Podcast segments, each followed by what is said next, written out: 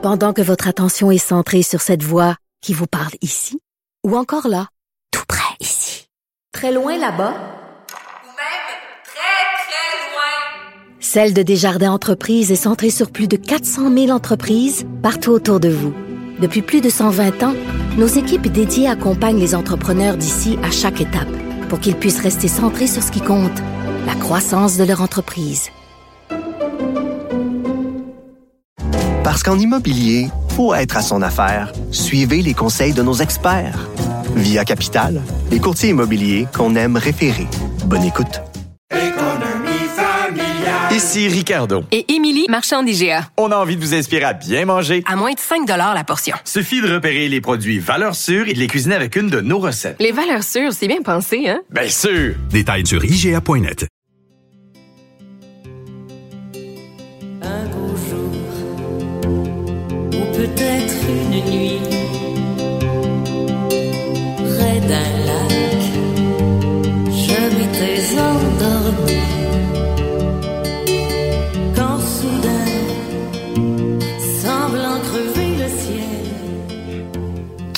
aurait pu prédire qu'une reprise d'un classique de la chanson française deviendrait le succès de l'été 1992 au Québec? C'est pourtant ce qui s'est passé. La version de Marie-Carmen de l'Aigle Noir de Barbara a déferlé sur nous comme une grosse vague qui surprend et emporte tout sur son passage. C'est devenu le plus grand succès de Marie-Carmen. Je m'appelle Stéphane Leclerc et je suis l'animateur de la série Balado Pourquoi Marie sur l'absence de l'une des chanteuses les plus populaires et talentueuses de l'histoire du Québec. Pour vous remercier d'avoir écouté la série, on vous offre un épisode spécial sur le plus grand succès de Marie-Carmen, L'Aigle Noir. Une production de récréation en collaboration avec Cube Radio.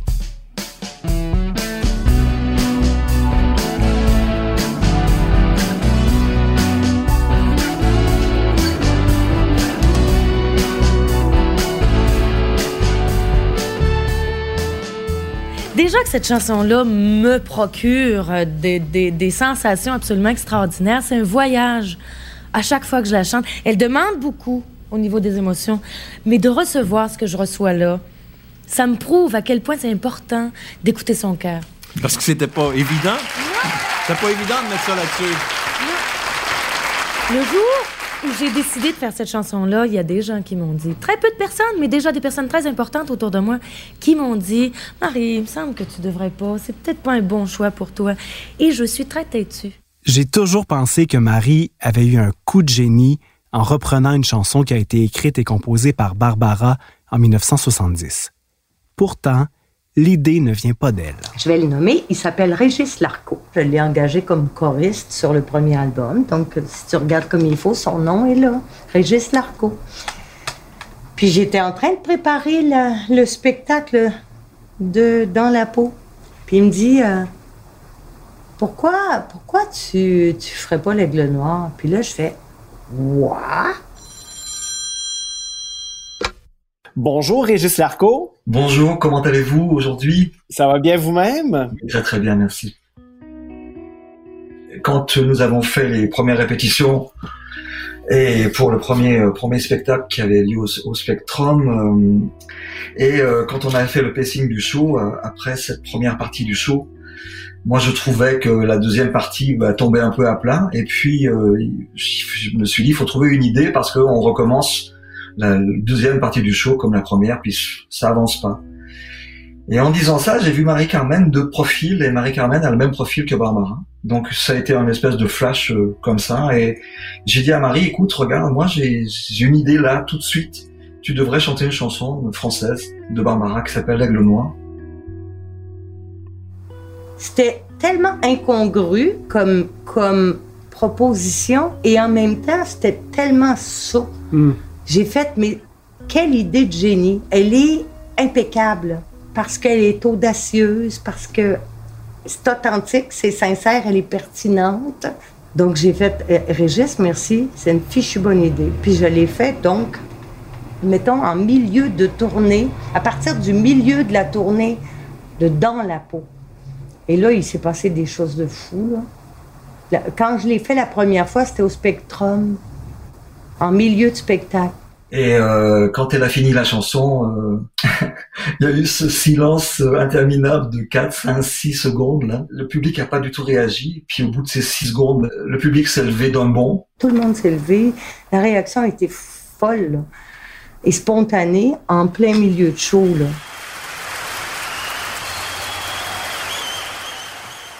Si Marie accepte rapidement de chanter L'Aigle Noir en spectacle, c'est qu'elle aime la chanson française depuis qu'elle est Mon toute jeune. bassin, là, mon, mon premier aquarium là, euh, musical, c'est vraiment ma famille parce que ça allait partout. Donc la chanson française. Très chanson française Brassens, Bra- pas juste ça, Elvis, Roy Orbison, les Beatles, les Who, les Doors, euh, euh, toutes, toutes, toutes, toutes.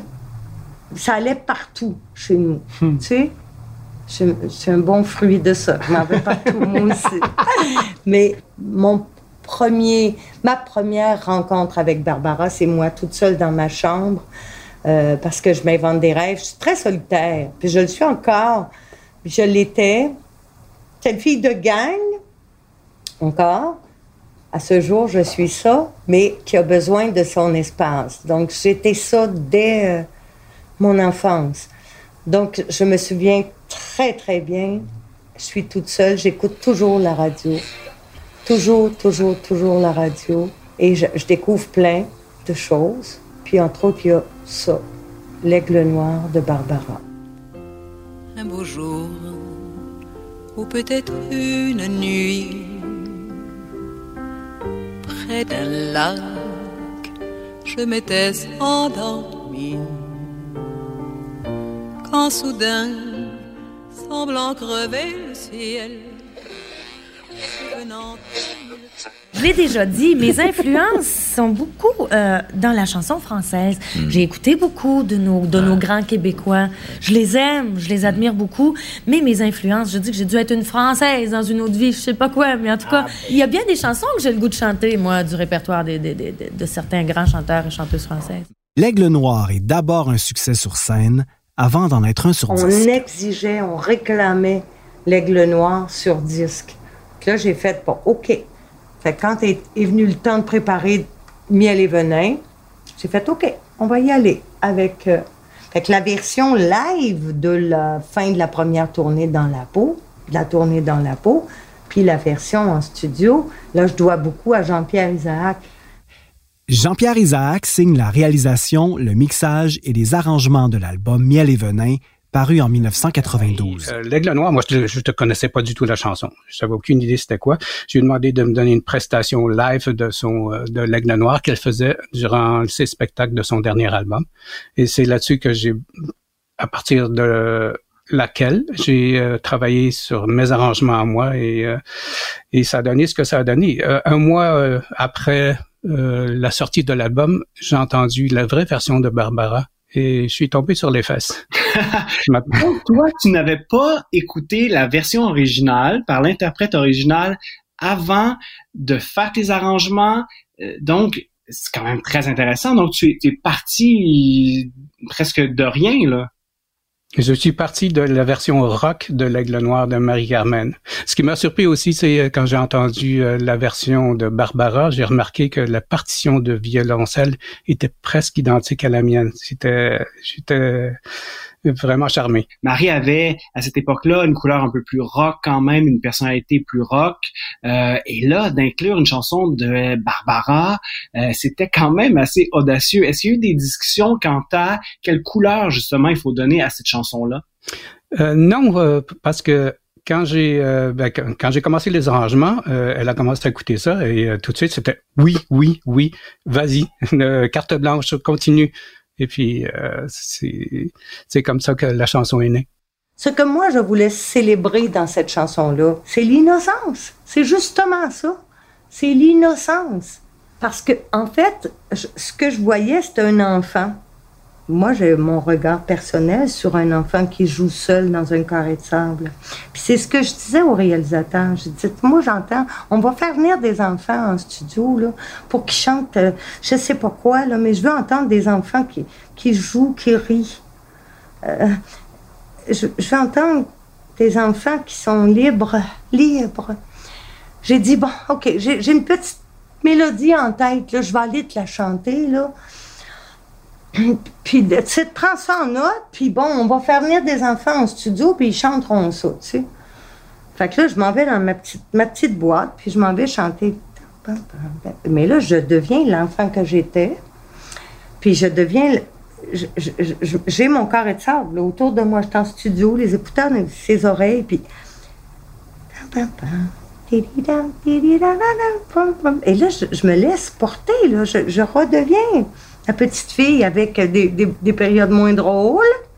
OK? Et, et, et- mais en même temps, l'évasion, l'évasion, puis là, d'être dans un carré de sable, puis tu peux te construire une, une cathédrale. Tu sais? Tu te bâtis euh, tout ce que tu veux. Alors, là, je vais être très émue. Parce que ce que j'ai chanté, là, en voulant que ce soit un pilote pour des enfants qui allaient venir, Jean-Pierre, il dit hors de question. Tu es l'enfant. Tu l'étais, cet enfant-là. Jamais je vais faire venir des enfants. Tu es cet enfant-là. Puis il dit jamais je vais toucher à rien. Tu ne reprends rien.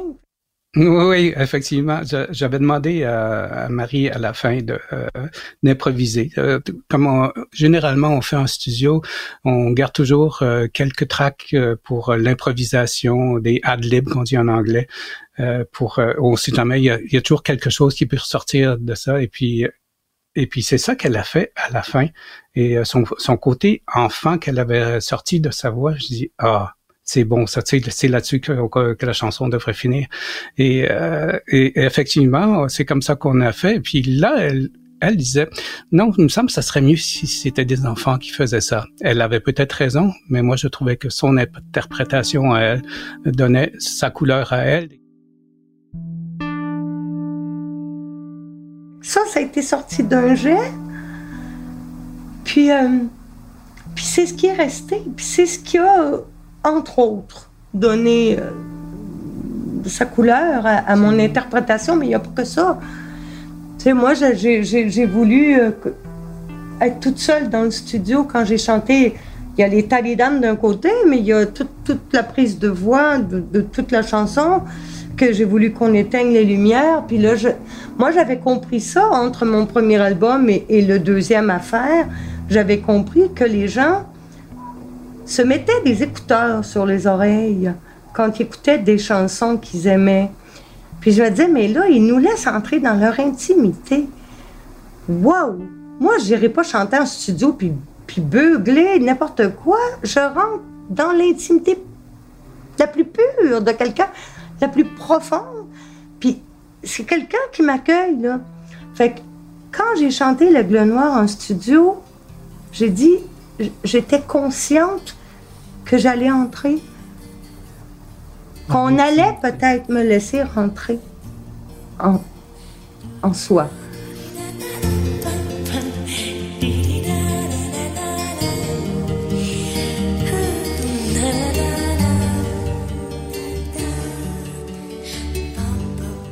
Pour donner une finale originale. Et euh, vers la fin, euh, tous tous les instruments meurent petit à petit. Il ne reste que, que, que la guitare à la fin, toute seule, avec une voix d'enfant. Je trouvais que le mariage était, était juste parfait. Pourquoi Marie sera de retour après cette courte pause? Le balado Pourquoi Marie vous donne envie d'écouter les chansons de Marie-Carmen? Rendez-vous sur cubmusique.ca. Cube Musique est enfin une plateforme de musique en ligne pour nous avec le Québec à cœur. Toute la musique d'ici et d'ailleurs, où que vous soyez, facilement en tout temps, cubmusique.ca. Les mémoires de Barbara, publiées après sa mort en 1997, révèlent qu'elle a été victime d'inceste. Ce qui apporte une autre lecture des paroles de l'Aigle Noir. C'est une très grande chanson, complètement atypique du euh, répertoire de Barbara. C'est une chanson dont on ne sait vraiment pas de quoi il est question. Hein. C'est, un rêve, quelque chose d'onirique. Bon, on sait aujourd'hui pourquoi Barbara l'a écrit, pour parler notamment de, de, de l'inceste qu'elle avait subi. Marie-Christine Blais a souvent couvert Marie-Carmen lorsqu'elle était journaliste culturelle au quotidien La Presse. Mais franchement, dans les années 70, dans les années 80, 90. On le sait pas, on le sait pas. Mais il y a quelque chose, il y a une vibration dans cette chanson-là. Et moi, j'ai souvenir dans les années 70, être adolescente et vibrer quand les gens de 14 ans aiment l'aigle noir. Il y a quelque chose dans cette chanson qui s'adresse à la partie adolescente en nous. Euh, cette impression justement de vivre dans un rêve, de pas être tout à fait présent dans la réalité, de pas savoir vers quoi on se dirige. C'est vraiment... Euh, c'est un poème, cette chanson-là, beaucoup plus que des paroles. C'est un poème. Et donc, quand elle le reprend, elle le reprend parce qu'elle, elle a adoré cette chanson-là. Elle a adoré Barbara. Et euh, elle reprend cette chanson parce qu'elle y croit, parce qu'elle la trouve très belle. Et toute une génération de gens de 14, 15, 16 ans découvrent ça, la reçoivent comme on l'a reçue des années auparavant, comme si elle est reprise dans 20 ans, elle va être reçue. C'est une chanson magique. Le mot magique est très galvaudé, mais là, c'est vraiment ça. Quand cette chanson le joue, il arrive quelque chose qui ne correspond pas à, notre ère d'humain.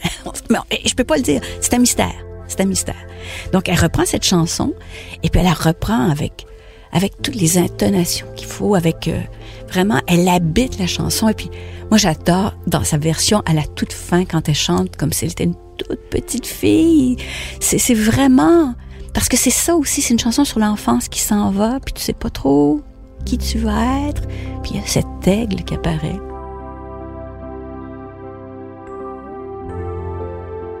C'est à cette époque que la chanteuse Lara Fabian vient s'installer au Québec. Grande admiratrice de Marie, Lara apprécie particulièrement l'interprétation qu'elle a faite de l'aigle noir. C'est lorsque Marie-Carmen décide d'incarner l'œuvre de Barbara au travers de l'aigle noir que l'on prend la mesure de toute la dimension de Marie-Carmen. Et souvent, certaines grandes chansons qui ne nous appartiennent pas à la base peuvent faire ça.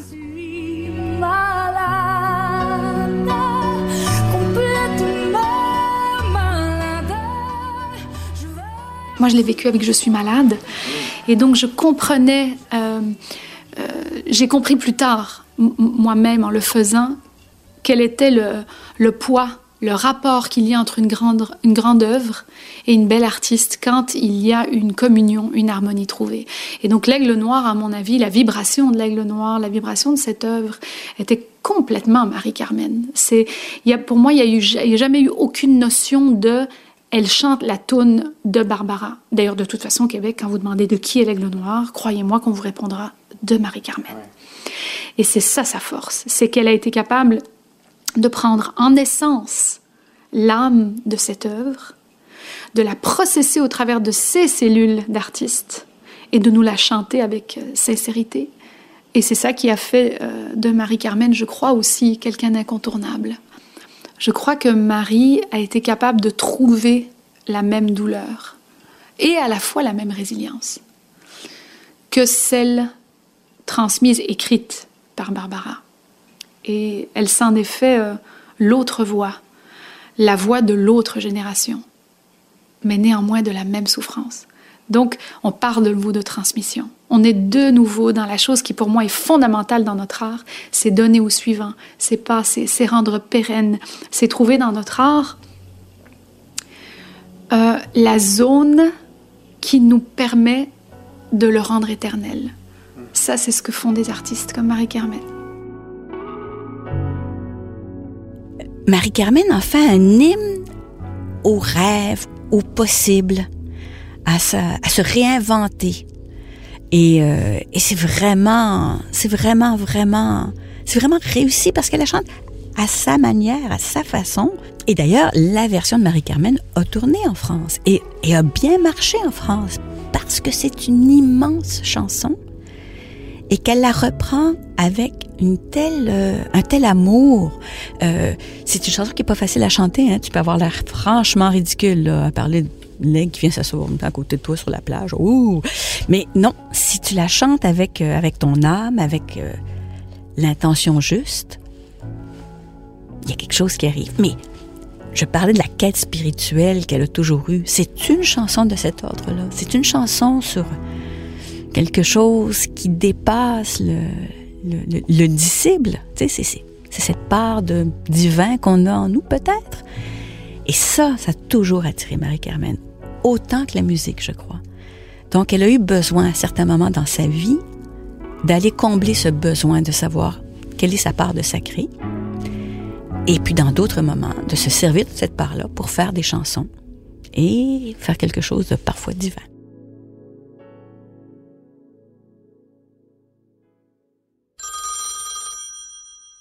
À un moment donné, le téléphone sonne en pleine nuit ou à peu près, parce que Barbara ne dormait à peu près jamais. Et c'est Barbara qui est au bout du fil et qui la remercie d'avoir repris sa chanson et d'en avoir fait un tel succès. Barbara m'a appelé. Elle m'a cherché pendant des mois que, j'avais. On me donnait son numéro de téléphone, que, ça faisait six mois. Son chef d'orchestre, Luc Plamondon, Gérard Louvain, un producteur de, des gros 20h30 en France. Tout le monde me disait Barbara te cherche, Barbara voudrait que tu l'appelles. Voici son numéro de téléphone. Je disais jamais de la vie, je vais l'appeler. Elle voulait pas juste me dire merci. Euh, non, c'est. Puis ses premières paroles, elle m'a fini par m'appeler parce que moi, même si j'avais son numéro, j'ai jamais voulu l'appeler. Je voulais pas appeler Barbara. Voyons donc. C'était comme impossible. C'était comme. Non, non, mais là, c'est quand même qu'elle veut que je l'appelle. J'ai euh, ben, qu'est-ce que je vais dire, tu sais? Puis là, ben, c'est elle. Puis j'ai été réveillée un matin à Montréal, dans un appart à Montréal. Et allô? Bonjour, Marie-Carmen. Ici Barbara. Je vous appelle pour vous dire que je vous aime. De là, c'est parce que ça peut pas être. J'ai eu des jokes, des appels, des jokes, puis tout. Là, je savais que c'était Barbara, tu sais. Je savais que c'était elle. Que... Ah! Puis là, on a parlé une demi-heure de temps jusqu'à ce qu'elle me demande d'aller manger du poulet quelque part, puis du gâteau au chocolat. Puis je pense qu'elle parlait de la rôtisserie Laurier, là, est en amour. On ira manger du poulet. Mais toujours à la manière de Barbara, tu sais. Et nous irons manger du poulet. Vous aimez le poulet? Barbara et Marie-Carmen se rencontrent finalement au Théâtre du Châtelet à Paris en 1993. C'était un de mes voyages de promo à Paris, puis tout. Puis là, c'était arrangé avec son agent. Puis on lui a fait envoyer un disque platine. Je lui ai fait faire un bouquet rond euh, architectural, vraiment très beau. Allée lui acheter des livres, des, bougies. Euh. après le spectacle, moi, je broyais tout le long de son show. Après le spectacle, euh, c'est un couloir qui finit plus de finir. Il y a plein de fleurs à droite, à gauche. C'est long jusqu'à ce que je me rende à sa loge. Et là, tout à coup, la porte s'ouvre. Elle est assise devant son miroir, puis tout. Et là, il y a son assistante dans la loge. Puis elle n'attend que moi. C'est l'élégance des, des, plus grands, puis des plus grandes. Cette grâce, cette, élégance. Hein. Tout à coup, la rencontre, c'est juste nous deux toutes les autres fleurs qu'elle a reçues, parce que il y a juste mon bouquet dans sa loge, il y a juste le cadeau que je lui ai fait, plus le livre à côté. Et là, euh, là elle m'installe, puis c'est justement un petit peu comme on est installé, mais avec des broderies, des coussins indiens, mais des broderies de fil d'or, puis tout. Puis là, c'est un canapé deux places, là. Puis elle, elle s'installe sur une chaise. Puis là, elle m'installe sur le canapé de place. Mais là, c'est moelleux. Là. Moi, je viens de brailler ma vie en l'écoutant. Et là, elle se lève, bien installé les coussins. Vous êtes bien, vous êtes bien, Marie-Carmen. Que vous êtes belle, que vous êtes belle. Là, me demande si je veux que boire quelque chose, du vin blanc, de l'eau, un coca. Puis moi, je suis là, euh, ou un coca. Et là, elle a son assistante. Puis elle fait. Euh, et là, c'est là la, Barbara autoritaire euh, dont on a parlé beaucoup après, puis tout. Un coca! Vite, allez, oust! la porte fille! Mais travers le coca après, tu Puis là, elle vient s'installer comme on est en ce moment, la même position. Mais là, elle me prenait les mains, puis elle me regardait dans les yeux. Que vous êtes belle, que vous êtes belle, Marie-Carmen. Puis c'était musique à mes oreilles tout le temps. moi, là, c'est irréel. C'est pour ça que je n'ai pas été capable d'en parler pendant des années. Puis là, elle m'a comblé de cadeaux aussi. Elle m'a offert des boucles d'oreilles, des améthystes. Elle, elle m'a offert un- une broche que j'ai encore, un papillon que j'ai encore, que j'ai porté à un ou deux spectacles, pas plus. Mais que j'y tiens, là, c'est comme euh, du papier de soie emballé. euh, puis là, elle me l'a offert parce qu'il est noir. Fait que c'est- Il est noir, le papillon, mais il est pas triste, il est pas triste. Il est joyeux.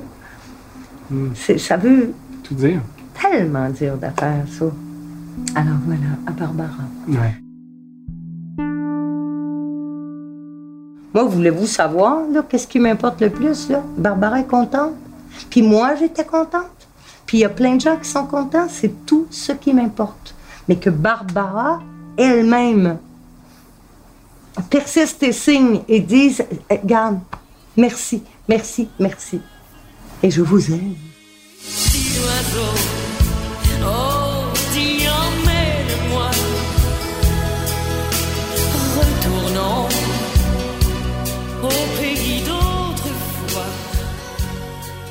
Merci à toutes les personnes qui ont partagé notre intérêt pour Marie-Carmen en exprimant sur les réseaux sociaux à quel point notre balado vous a touché. N'hésitez pas à nous donner 5 étoiles et à écrire vos commentaires sur les différentes plateformes d'écoute. Je m'appelle Stéphane Leclerc.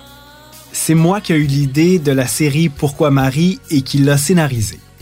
Un merci très spécial à Émilie Perrault qui a eu l'idée originale de Pourquoi Julie et qui nous a encouragés à aller de l'avant avec cette série. Pourquoi Marie n'aurait pas été possible sans le talent des personnes suivantes? Marie-Hélène Frenette-Assad, réalisation, montage et musique originale.